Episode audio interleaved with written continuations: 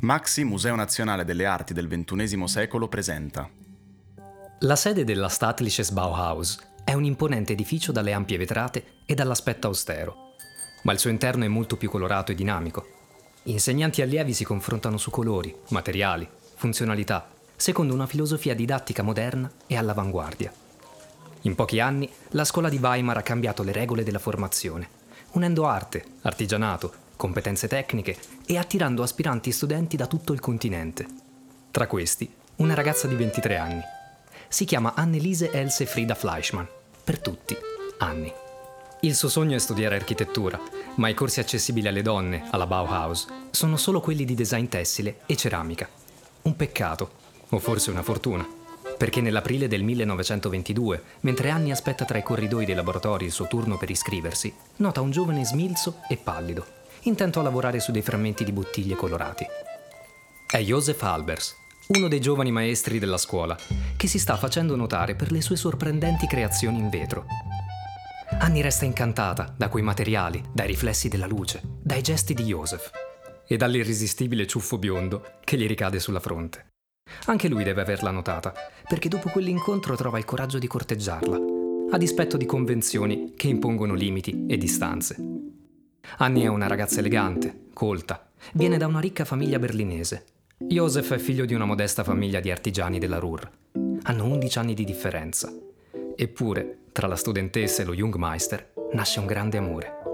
Insieme, uguali e inuguali, diventano i protagonisti di una storia che durerà 50 anni e scriverà un capitolo fondamentale del design del Novecento, la storia di Anni e Joseph Albers. Incontri è un podcast del Maxi, il Museo Nazionale delle Arti del XXI secolo. Otto episodi per raccontare le storie di celebri coppie del design, dell'architettura e delle arti che hanno dato un contributo fondamentale all'estetica del nostro tempo. L'incontro tra Anni e Joseph Albers è a cura di Domitilla Dardi, storica del design e senior curator per il design del museo, scritto con Elena D'Arminio. Quando Annie Fleischmann e Joseph Albers si incontrano per la prima volta, la Bauhaus esiste da appena tre anni. È stata fondata nel 1919 da Walter Gropius, architetto, urbanista e designer, con la volontà di creare un'istituzione con un metodo di formazione diverso, che unisse creatività e tecnica. Una rivoluzione assoluta, che in pochi anni la consacra come la più importante scuola del progetto del Novecento. Walter Gropius è uno dei maestri del cosiddetto movimento moderno. Nel 1915 viene nominato direttore del settore architettura dell'Istituto di Belle Arti di Weimar, che nel 1919 riesce a unificare la scuola di arti e mestieri fondando la Bauhaus, la casa del costruire. Si tratta di una scuola dove gli alunni studiano arte e architettura, imparano a lavorare con diversi materiali e tecniche artigianali, ma soprattutto a progettare oggetti realizzabili in serie attraverso il design industriale. L'intuizione di Gropius è insegnare attraverso un approccio non accademico. Fino a quel momento, infatti, nelle scuole di belle arti si dipingeva di fronte alle opere di grandi maestri, come Raffaello e Michelangelo, tendenzialmente replicandole.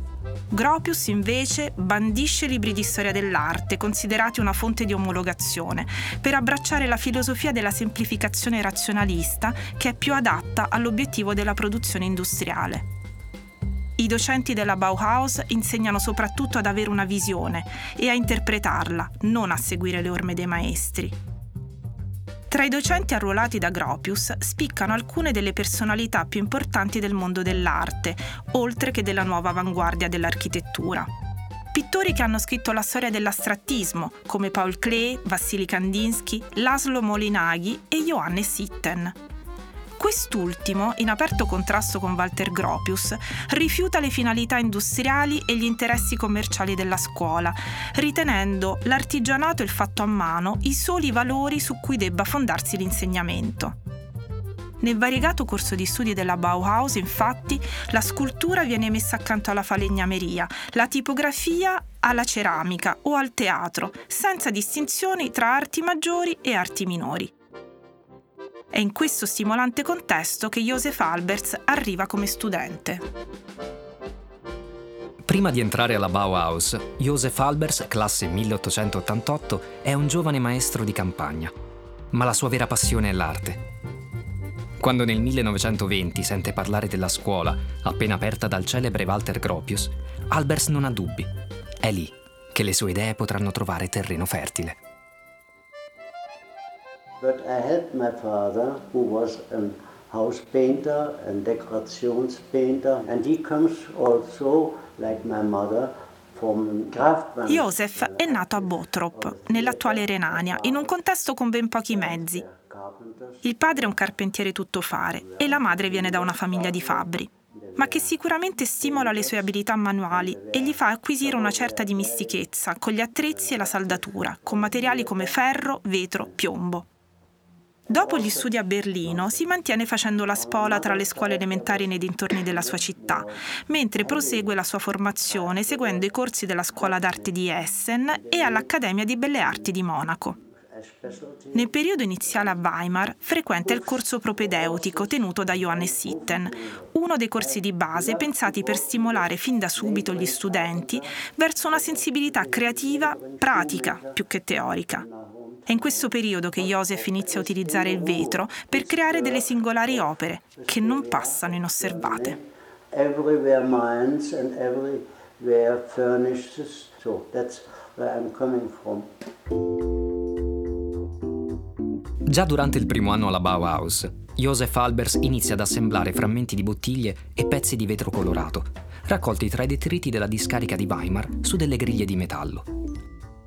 Queste prime creazioni e il suo indubbio talento vengono subito notati. Tanto che nel 1922 Gropius, oltre a commissionargli le finestre in vetro piombato per la sua abitazione, lo nomina Jungmeister, giovane maestro, affidandogli proprio il laboratorio del vetro. L'anno successivo, quando Itten viene allontanato dalla scuola per le sue visioni poco in linea con gli obiettivi di un industrial design moderno, Joseph Albers viene promosso Meister, diventando giovanissimo una delle figure più influenti all'interno della scuola. L'approccio del giovane Albers all'insegnamento non prevede verità imposte, ma privilegia l'esperienza diretta, portando gli studenti a compiere un percorso di individuazione e di scoperta della propria personalità. Learning by doing, imparare facendo, è il celebre motto della scuola, un chiaro elogio alla pratica rispetto all'istruzione teorica. Albers non fa usare pennelli, ma i taglierini e i suoi alunni lavorano su cartoncini con cui attraverso tagli e piegature realizzano solidi tridimensionali.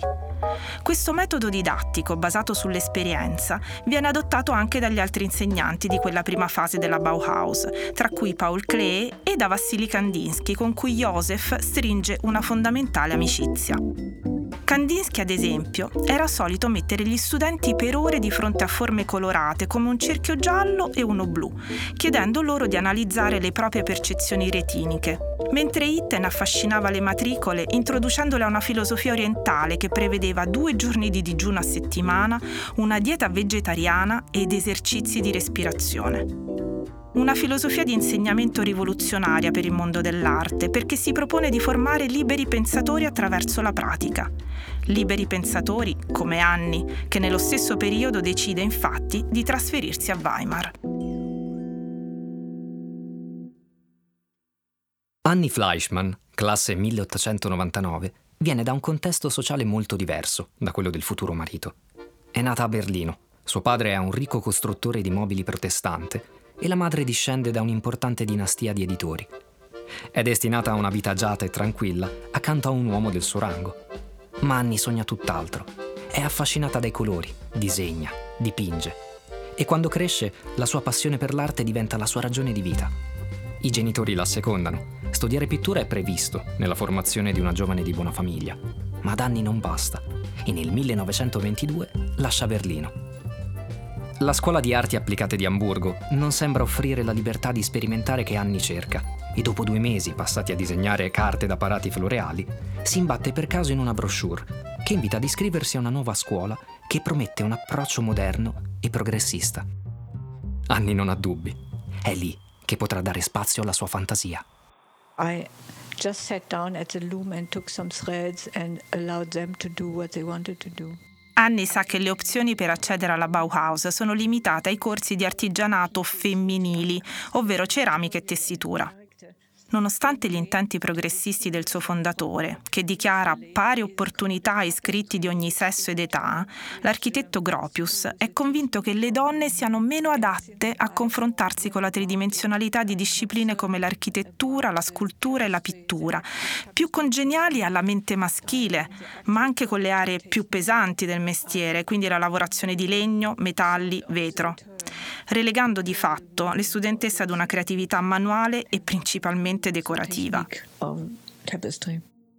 E così Anni, pur di entrare alla Bauhaus, decide di ripiegare sul laboratorio di tessitura, diretto in quel periodo da Gunther Stolz, una designer avanguardista che utilizzava all'interno dei manufatti tessili fibre plastiche come celluloide e cellophane, ancor prima che ci fossero quelle chimiche e petrolifere.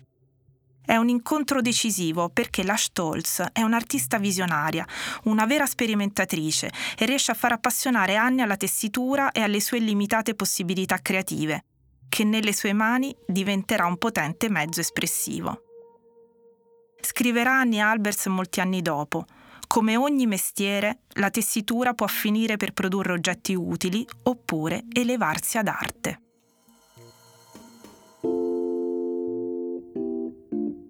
È in questo contesto creativo che avviene l'incontro tra Annie e Joseph. Hanno personalità diverse e formazioni opposte. Vengono da ambienti sociali distanti, ma subito si attraggono.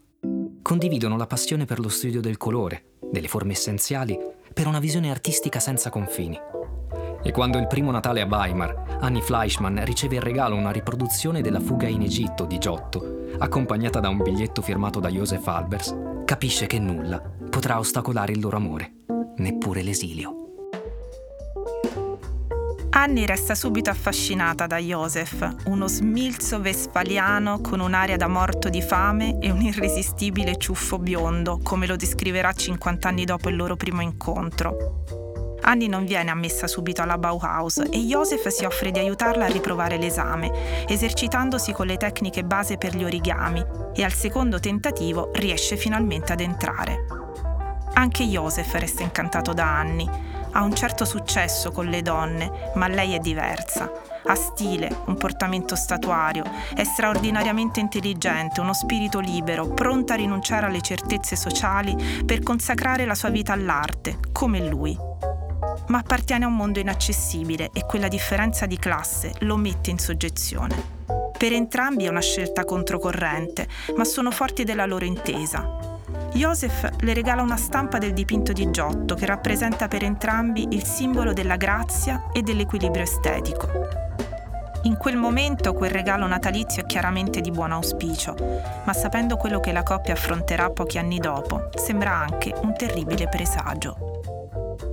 Negli anni successivi, Annie continua a stupire con le sue originali creazioni al telaio e Joseph, che aveva accettato con iniziale riluttanza l'incarico di Gropius, inizia ad appassionarsi e dà una nuova impronta al corso, tanto che al rinnovo di incarico propone di cambiarne il nome da Principi di tecnica artigianale a Principi di design, una formula più affine al suo approccio e alle pressanti richieste del governo per rendere la scuola più professionale e tecnica, più tesa cioè a formare formare un industrial designer piuttosto che un artista artigiano.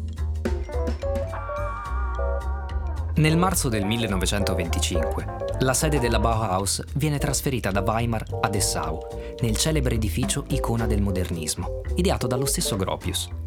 A maggio, Annie e Joseph diventano ufficialmente gli Albers e trascorrono la luna di miele a Firenze, un viaggio di grande ispirazione per la coppia. Joseph è ormai un meister e gli sposi vanno ad abitare in una delle ville disegnate per i docenti vicino alla nuova sede della scuola. In questo periodo Annie sperimenta nuovi materiali per la tessitura e inizia un percorso artistico pionieristico e di pura avanguardia. So I started something and since I was a weaver still at that time Mentre Joseph Albers diventerà uno dei padri dell'astrattismo, Annie è a pieno titolo una delle cosiddette ragazze Bauhaus, insieme a Gunther Stolz, Marianne Brandt, Lili Reich, messe in secondo piano da una narrazione accademica che ha messo al centro per anni figure unicamente maschili. Ispirata dalla Stolz, recupera elementi legati alla tradizione folk attraverso opere dal sapore antico ed esotico. I suoi lavori in questi anni vengono realizzati su un grandissimo telaio e sono caratterizzati da una riduzione della palette cromatica e dalla prevalenza della geometria, spesso in un formato di arazzo più architettonico che pittorico. Nella tessitura usa fili di metallo e crine di cavallo uniti a tradizionali filature. Diventa a pieno titolo una textile artist, trasformando così una tipica attività domestica femminile in arte. Per il suo progetto di tesi, Annie sperimenta un accostamento inusuale tra fibra naturale, ciniglia e cellophane. Il risultato è un tessuto fono assorbente, resistente e cangiante, quasi un antesignano dei moderni tessuti tecnici. Del resto, alla Bauhaus sembra tutto possibile. Si respira un'aria creativa e sperimentale di gruppo, in cui si mischiano arte e vita. Il gruppo dei docenti si amplia e oltre ai Klee e ai Kandinsky si unisce anche Marcel Breuer, ex studente passato dalla parte dei Meister. La grande libertà di pensiero che circola attorno alla Bauhaus si trasforma presto in un problema. Il clima politico in Germania sta rapidamente cambiando. Le pressioni costringono nel 1932 la scuola a trasferirsi ancora una volta e a cercare di ripartire da Berlino. Dopo Walter Gropius e successivamente Hannes Mayer, è ora sotto la direzione dell'architetto Ludwig Mies van der Rohe e Josef Albers è il suo vice. Proprio nella nuova sede si tiene la prima mostra personale dedicata ai lavori in vetro realizzati da Albers tra il 1920 e il 1932. Ma il neo Libero Istituto per l'insegnamento e la ricerca avrà vita breve. I tentativi di assecondare le richieste del regime e di dare un indirizzo più pratico e concreto alla didattica non bastano. Per i nazisti, quella scuola è solo un pericoloso covo di bolscevichi. Nel 1933 arriva la scure. La Bauhaus chiude e ogni successivo tentativo di riaprirla sotto il peso di limitazioni e vincoli sempre più insostenibili fallisce. Per i suoi membri è la fine della libertà espressiva. Per l'architettura e il mondo dell'arte è la fine di un'epoca. La fine dell'esperienza della Bauhaus è la fine di un sogno, della libertà di creare e di sperimentare. Josef è tra gli esponenti principali della scuola proprio negli anni in cui la Gestapo organizza continui e pretestuosi controlli e date le discendenze ebraiche di anni rischiano concretamente di essere presi di mira dal regime. Quando la scuola viene chiusa dai nazisti nel 1933, grazie alla notorietà internazionale che la sua posizione gli ha dato, Josef viene invitato a tenere un corso negli Stati Uniti e gli Alberts, insieme a molti artisti intellettuali dell'epoca, fuggono dall'Europa. L'eco di quel mondo, durato solo 14 anni, è arrivata lontanissimo, lasciando un segno nell'architettura, a partire dalle opere di protagonisti come Breuer, Gropius e Mies, che in America creeranno alcuni dei capolavori architettonici del Novecento ma anche nelle nuove forme dell'arte, nate dalla contaminazione con l'artigianato e nella nascita di un design industriale che risponde a nuove regole di funzionalità e produzione, come gli arredi in tubolare metallico. Da quell'esperienza gli Albers matureranno la certezza che l'arte possa davvero trasformare il mondo, abbattere barriere geografiche, convenzioni sociali e parlare un linguaggio universale.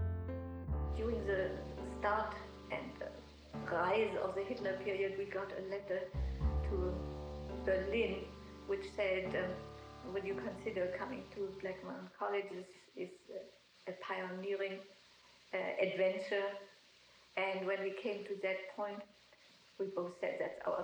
Nell'estate del 1933, gli Albers ricevono un telegramma che li invita al Black Mountain College, North Carolina, un luogo lontanissimo di cui non hanno mai sentito parlare. Andy risponde ringraziando e informando che sfortunatamente suo marito non parla inglese. Come anyway, venite lo stesso, è la risposta che ricevono qualche giorno dopo. A novembre del 1933 gli Albers salgono su una nave diretta negli Stati Uniti, l'inizio di un lungo viaggio verso una nuova vita. Dopo che l'ondeggiare del mare ci ha accompagnati per giorni, scrivono nelle lettere ai Kandinsky, finalmente sbarcano a New York. L'accoglienza al Black Mountain è calorosa e nonostante le barriere linguistiche, gli Albers in quell'edificio che si specchia su un lago arroccato tra le montagne possono iniziare una nuova vita. Dobbiamo ricostruire il nostro mondo scrive Annie. And it turned out to be a very interesting place because, uh, again, it gave us the freedom to build up our own work. Il Black Mountain è un college fondato nel 1933 da John Rice, lo stesso anno in cui chiude la Bauhaus. Gli insegnanti della scuola americana sono artisti, ballerini, matematici, economisti, sociologi e architetti. Ciò che accomuna la Bauhaus e il Black Mountain è la volontà di formare personalità complete prima che professionisti. È un'autentica scuola progressista. Qui non esistono distinzioni di sesso o di colore, tanto che nel 1944 la musicista Alma Stone Williams diventa una delle prime studentesse afroamericane a integrarsi apertamente in un college bianco nel sud degli Stati Uniti. Tra i suoi studenti compariranno artisti rivoluzionari, come il compositore John Cage, l'architetto Buckminster Fuller e il pittore Cy Twombly. Nonostante la scarsissima conoscenza della lingua e il salto in un nuovo mondo, gli Albers al Black Mountain trovano casa, tanto da rimanervi ben 16 anni. Anni che ambiva da sempre ad avere le stesse opportunità degli uomini, qui trova finalmente un ambiente davvero più aperto e attento alla creatività femminile. Al Black Mountain College gli Albers trascorrono anni felici e proficui. Joseph riprende l'insegnamento delle arti visive. Annie ricomincia a lavorare sui telai e le viene affidata la direzione del dipartimento di tessitura. Un linguaggio artistico universale, quello degli Albers, che non conosce confini. Riporta forme, colori, materiali che appartengono alle espressioni primigenie di ogni civiltà. Siamo tutti uguali, anche se inuguali, e l'arte ne è una delle più felici evidenze. Now a question is how can we then make even so-called texture. Al Black Mountain, Joseph mette a punto un insegnamento basato sull'osservazione diretta e sulla scoperta di sé. Io non insegno arte, ma filosofia e psicologia dell'arte. Non insegno a dipingere, ma a vedere, ad aprire gli occhi, amava ripetere. Ritiene che la percezione sia infatti la cosa più soggettiva che ci sia e fa lezioni ricche di analisi di oggetti tra i più disparati, dai lampioni all'anatomia degli insetti. Mentre Joseph sviluppa le sue teorie, Annie prosegue le sue sperimentazioni tessili, dove sono ancora molto presenti le figure geometriche che hanno contraddistinto le creazioni in Germania. Ma lo stile man mano si arricchisce di nuove influenze, soprattutto grazie ai viaggi. La tessitura non era stata la sua prima scelta, ma Annie nel tempo comprende che attraverso di essa può interpretare l'arte, che dal passato si può creare qualcosa di moderno e che non a caso tessitura e architettura sono le arti più antiche e longeve in assoluto. Because at Black Mountain I was for a while forced to work with a class in textiles without any looms because there was no building. Nel 1939 gli Albers ottengono la cittadinanza statunitense e la coppia può finalmente viaggiare. Dal Messico partono per una vera e propria riscoperta dell'arte precolombiana che inizia a metà degli anni 40 e durerà anni. Nel 1946 la coppia decide infatti di lasciare la Carolina e partire alla scoperta di un nuovo mondo. Annie e Joseph fanno lunghi viaggi in Messico dove trovano un ideale di vita, poiché come scrivono, in Messico l'arte è ovunque. In quella che Joseph definisce la terra promessa dell'arte astratta, studiano l'antica cultura attraverso la scultura, l'architettura e l'artigianato.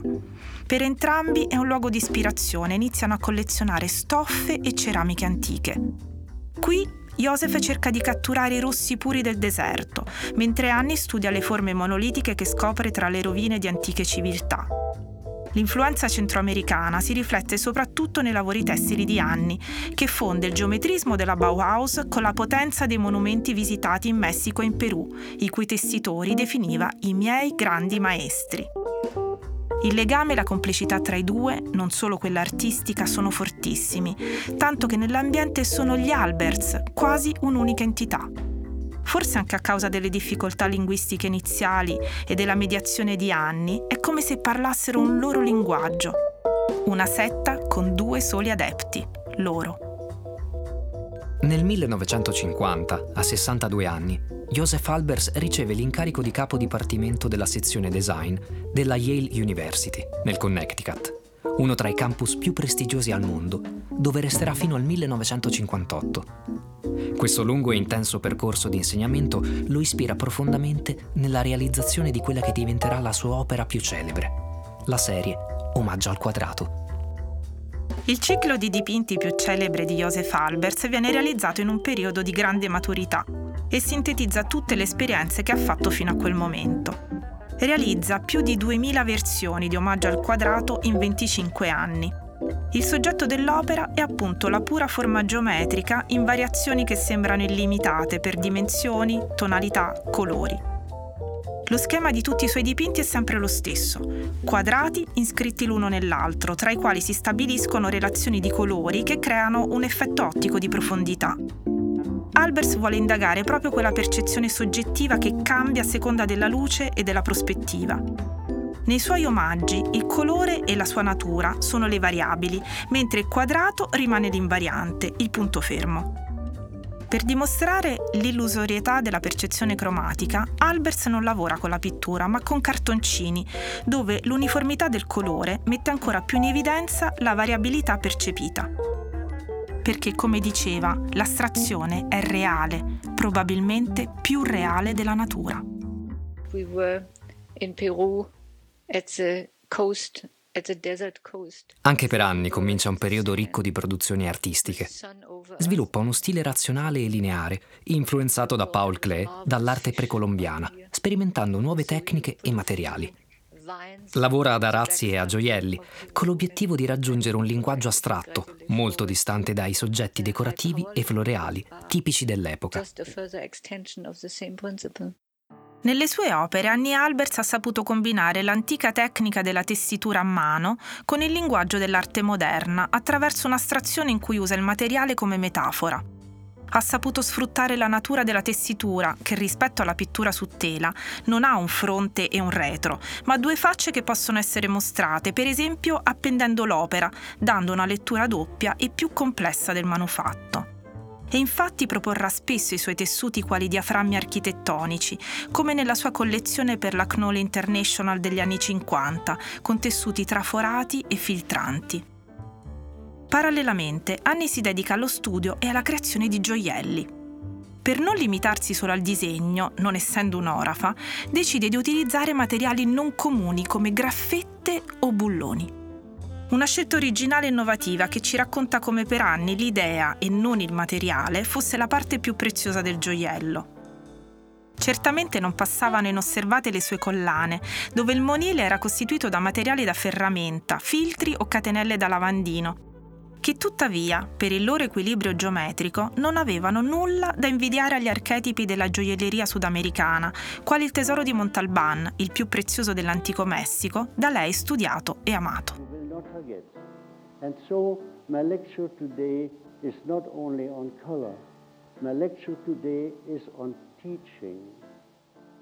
Let's learn to see more and to find ourselves more, look forward more than backwards.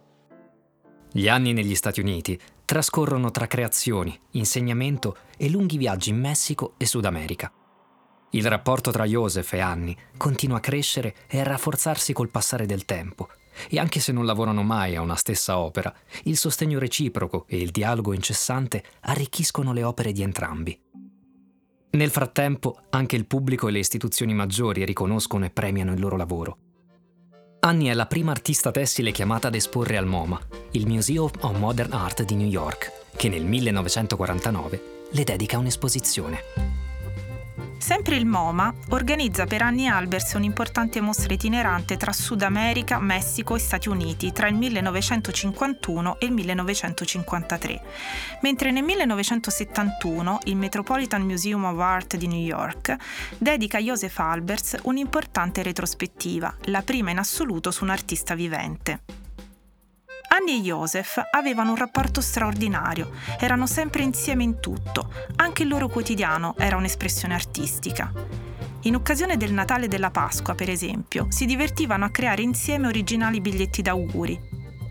Certo, in campo artistico appartenevano ad ambiti disciplinari distinti, ma lavoravano in parallelo, fra modelli geometrici astratti, arazzi, vetrate e gioielli, definendo uno il linguaggio dell'altra. Basta guardare i lavori tessili di Anni e le vetrate Joseph degli anni venti per notare la visione comune e l'influenza esercitata da Paul Klee. Nei loro lavori non hanno mai ceduto all'autobiografismo e al mettersi al centro. Credevano piuttosto nella tecnica e nei materiali, lasciando che fossero il colore e le linee a parlare per loro. La storia d'amore ed arte che ha per protagonista questa formidabile coppia giunge al termine il 25 marzo del 1976, quando Joseph muore a New Haven, nel Connecticut. Dopo la sua morte Annie supervisione e valorizza le opere del marito, senza smettere di lavorare alle sue creazioni.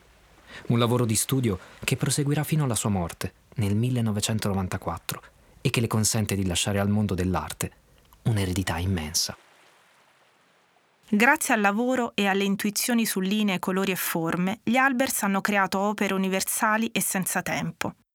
I lavori e le teorie di Joseph Albers ebbero un'importante influenza formando le basi dell'optical art, un movimento di arte astratta nato intorno agli anni 60 con l'intento di provocare illusioni ottiche attraverso l'accostamento di forme e colori. Anche nel campo dell'insegnamento sono stati creativi e innovativi, riuscendo a trasmettere il vero senso di un'esperienza senza confini. Sono stati artisti e intellettuali capaci di dare un contributo unico alla storia dell'arte e se il design e l'arte oggi hanno una visione ampia e complessa, è sicuramente anche grazie all'incontro fra Anni e Joseph Albers. Incontri è un podcast del Maxi, Museo Nazionale delle Arti del XXI secolo, a cura di Domitilla Dardi, Luigia Lonardelli, Elena Tinacci, coordinato da Prisca Copellini. Una produzione d'Opcast a cura di Francesca De Michele. Supervisione e produzione Francesca Maggiori. Producer Marco Paltrinieri, Alice Andrini. Sound design Gaetano K. Montaggio sonoro e post produzione Aleandro Zannoni.